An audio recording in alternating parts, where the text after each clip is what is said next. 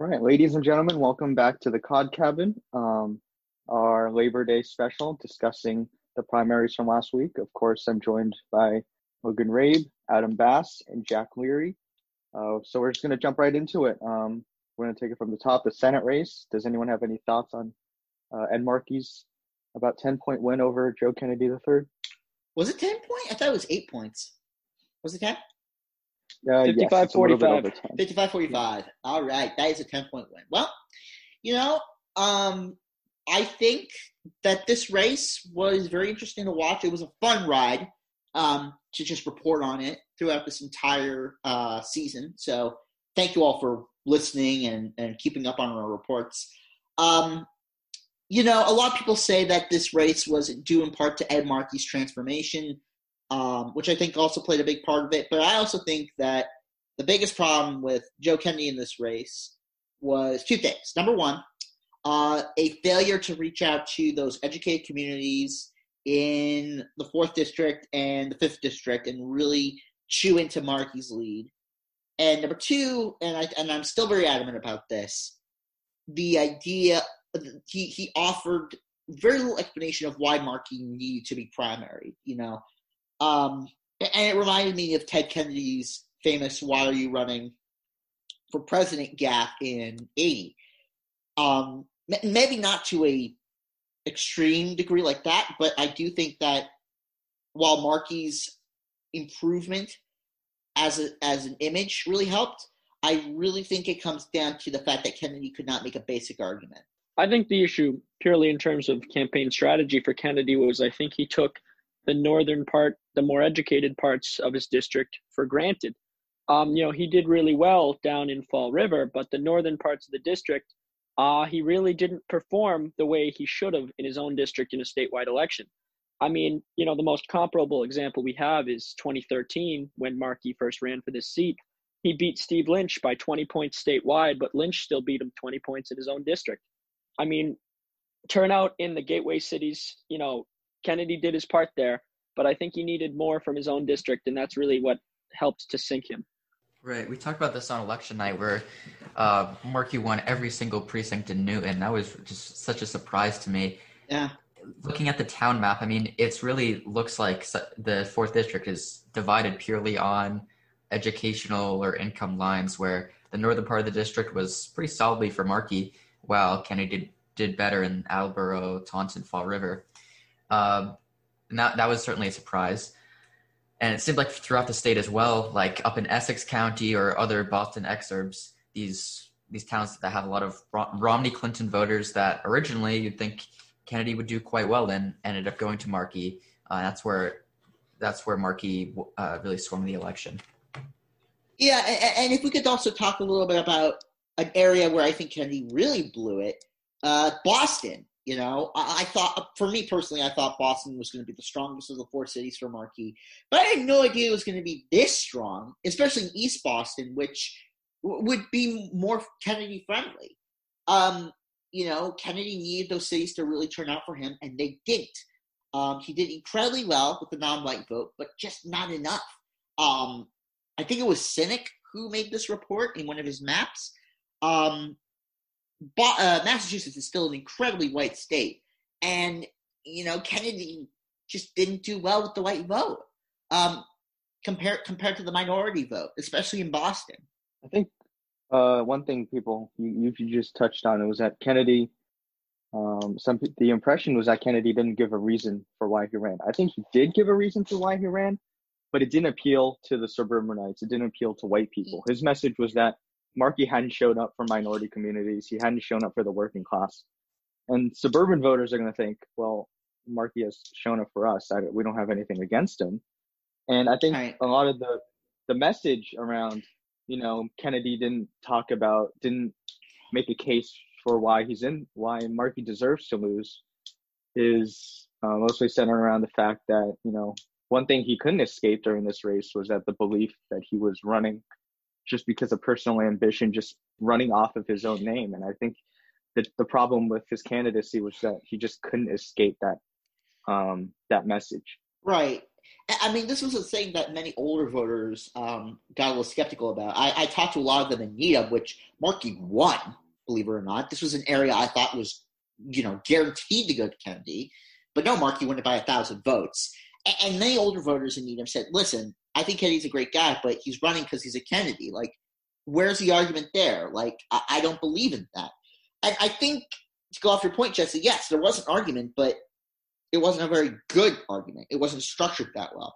Politics is like making an essay. You know, you need to have a good thesis that appeals to everyone, not just one that appeals to a certain group of voters. Uh, speaking to your point about um, about the Kennedy name, I think something that a lot of people and a lot of analysts overestimated was how far that name would go. I mean, in the final weeks of the campaign, Markey's whole message was, you know, Joe Kennedy's a trust fund baby running for no reason. You know, the whole tell your father, old man's money. Tell Markey your father. Hard. And, and, honestly, I, I didn't think when that started that that was going to be a successful strategy, but it definitely seemed to resonate and it, it definitely uh, struck a bad chord with Joe. Well, yeah, because I think for many, the Kennedy name, while still having um, a place in American history, has definitely lost a bit of its luster. Um, it's going to come back eventually. In fact, I have money uh, riding on Amy Kennedy winning against Jeff Van Drew. I may lose that money. But the point being is that Kennedy's name also came with a lot of building up a profile. You know, Bobby, Jack, even even Ted, uh, before he had that uh, blunder for running for president, they built up their name. And and Joe was really building up his name too. But you know, I, I think for many analysts, he jumped the gun. He should have waited a little longer. Um, you know, he was just starting to hit his stride after the um, the 2008 rebuttal to the State of the Union, and people really started to like him. And then he just jumped the gun way too way too quickly. You know, if he just waited a little more, I think people would be okay probably electing him to Senate. even even if he's running against Ayanna Pressley, I think that would be a close race to watch. Right, and I think as well it might it might have been a mistake for him to run here because we saw his approval polls. He's gone from a he's gone from pretty well approved congressman to now still still a majority approved in the Democratic Party, but there's a solid uh, solid group that isn't really a fan of him now. They think that his challenge on, on Markey was just uh, because of his name, and that might hurt him in future runs. I don't think he's going to run for a very long time, though. Um, yeah, but that's that's sort of the Senate race. Um, you guys want to talk about Massachusetts four? Lot to unpack there. Yeah, there's a lot to unpack in Massachusetts four. Um, we couldn't call this race on election night, but uh, as we know now, Jake Auchincloss will be the nominee, uh, the Democratic nominee um, to run against Julie Hall for Massachusetts 4.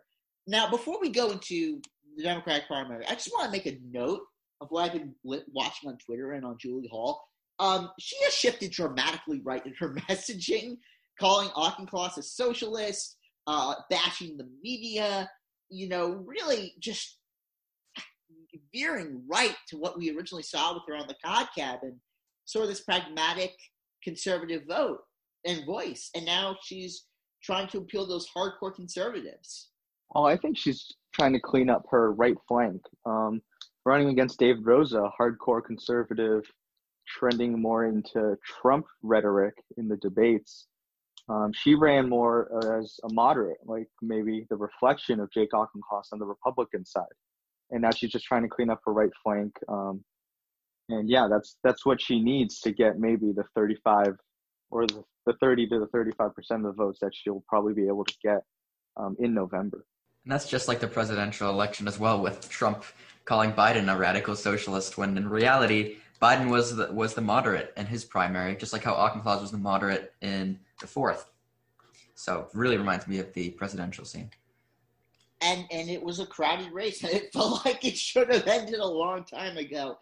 Um, but no, yes, Auchincloss won his primary, much to the joy and maybe some dismay of many voters in the district. Um, you know, he, he ran. He there are two main arguments I think how Auchincloss won. Number one is obviously the South and really making that his second home, and just clearing up the vote with that, which is actually a brilliant strategy. Um, you know, Massachusetts fourth, it's a tale of two districts, the northern part and the southern part. But the, the other part, I think, you know, aside from money and, and, and just to focus on the South, was the ginormous cluster F of candidates trying to appeal in the North and not really focusing on the South. You know, the only other candidate I think that made a real appeal to the South was Becky Grossman. Yeah, I think this race was almost like the Senate primary as well, and and how it was uh, it wasn't as regionally uh, or it wasn't as regionally based as I thought. And what I mean by that is like Newton, where Auchincloss and Grossman are from. Mermell won Newton, which you would expect if all these candidates were uh, didn't have their locations on the ballot or whatever. But uh, with Auchincloss and Grossman being from Newton, you would expect one of them would win it. But the fundamentals there with Mermell, with the more progressive vote, Mermell carrying that was definitely important to her campaign. Becky Grossman losing, not winning a single precinct in Newton was also quite surprising. Uh, but Auchincloss j- did just enough in Newton, uh, just just well enough in Newton, combined with his Southern performance to uh, to win. Yeah, I think I was really surprised, particularly with how well Mermell did in Brookline. I think she hit 40% of the vote there, which, you know, in, in a field that crowded, even though she has, you know, home field advantage there, is really quite surprising.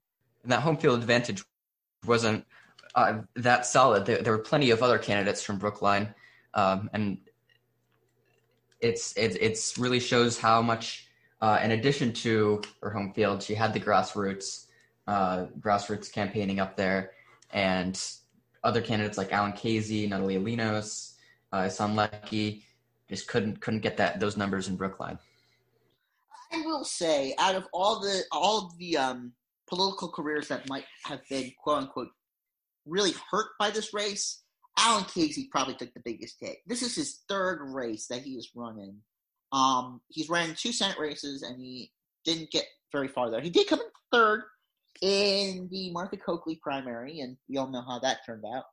Um, and you know now he he came in what sixth, I think, in this race. You know that's kind of sting for someone who's probably one of the most well-known names in Massachusetts politics.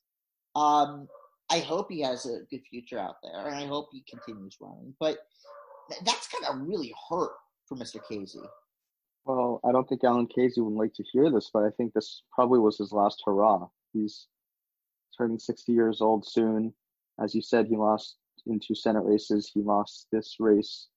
Uh, he didn't get much of a vote. I don't really see his path to any uh, congressional seat or to any Senate seat. Maybe he can run for state house or state senate, but I think that's where ceiling is at. And as for Mermell, um, I think her problem was that she didn't really try to consolidate the South Coast until it was too late. Exactly yeah, she was she was she was focusing on Brookline, she was focusing on Newton, and those are where her people are at. Those are the educated um, people who really care about these progressive values, and she didn't try to make inroads um, with the lower income, less educated South Coast, and I think that's what killed her at the end. Yeah, th- as I said um, in, in the election night, this was just a big game of Pac-Man. Just try to eat as much dots or, or in this case, votes as you can in order to consolidate lead. If Mermell ate enough votes into uh, Jake's um, vote share in the South, she might have won it. But at, she she also had a very very shortcoming of money. Um, despite having the mo- the momentum on her side, she just was having a lot of trouble raising money. Um, and while Khazei, Auchincloss, and even to a lesser extent, Grossman raised a good amount of money, you know, Mermell just couldn't. And that, I think, really handicapped her. Yeah, Auchincloss did raise a ton of money, but, you know, so did Alan Khazei. So I'm wondering, you know, at what point diminishing returns kicked in here. And, you know, Alan Khazei raised like well over a million dollars and he still got like 9% of the vote. So I, I honestly, just to return to him for a second, I don't know what really his shortfall was. You know, why he kind of failed to catch fire in general in any part of the district. I, have a theory on that, and I think that has to do with the fact that you know while the idea of city core is very interesting, it, people just don't really understand it. You know, it's a very, very urban thing. And Massachusetts 4 is the definition of suburban, you know. Um, and, and I don't, and even though Citicorp, uh, city year, pardon me, city year in America are, are important, um, are important programs in American society, you don't really hear of them as much in Needham, in Wellesley, in Fall River. You know, it's sort of a Brookline, Boston thing. Um, and even then, its luster has sort of gone away, especially in a time where you can't really go into service and be out in the field because you're stuck at home because of the virus. Um, I, I, I don't know if people want to talk about service right now. They, they want to talk about themselves. They want to be they want to focus on their own personality. Um, you know, 2020, 2019, very quote unquote selfish years for America. And, and I don't think being part of a group is what people want to be right now. They, they want to just focus on themselves. But, you know, that's just what I think. Um, but yeah, let's um, let's move on to Massachusetts one. Yeah, Massachusetts one. Um, the ways that the chairman of the House Ways and Means Committee, Richard Neal, uh, won about 58.8% of the vote, and so, Holyoke so, Mayor Alex Morse took 41.2 and lost his own city. So, so Jack and I were right about were right about it being likely Neal at the end of the day. I suppose so. but no, it is interesting to see um, uh, Rick, uh, not Richard Neal, um, Alex Morse not even win his home city. Uh, Jessy, you made a map about this, um, a very suggestive map, but I, I'm, I'm, I'm impressed just how much he didn't catch fire. And I, I think it has to do with the fact that Alex Morse just didn't have that really vibrant personality that many other House candidates had, um, such as Jamal Bowman or, or, or uh, Cori Bush. Well, I, I want to give him credit where credit's due here. Hitting above 40% of the vote against an entrenched incumbent, incumbent who's a uh, who's a very powerful committee chairman is pretty impressive, especially given you know the the obstacles that he had to face on the campaign trail, to put it lightly. Right, especially when his district there wasn't any sudden demographic change that made it a prime uh, prime target for a primary challenger. This is really this district. I think it's demographically a lot like other districts in America with perfectly safe incumbents. So this was really a um, start at zero kind of primary challenge where you have to actually convince people um, for on the issues, um, and you, there's no there's no sort of demographic change that uh, you can run on. I think one thing we can't ignore here is the sex scandal that hit Alex Morse. Um, personally, I think my hot take is that it may might have probably helped him because it grew his name recognition at precisely the right time and it gave him the momentum going to the final weeks. But clearly, it wasn't enough. Uh, what do you guys think about that? I'm of the belief that it didn't really shake the race. I mean, uh, uh, look, we have this lens of Twitter and of the internet because, again,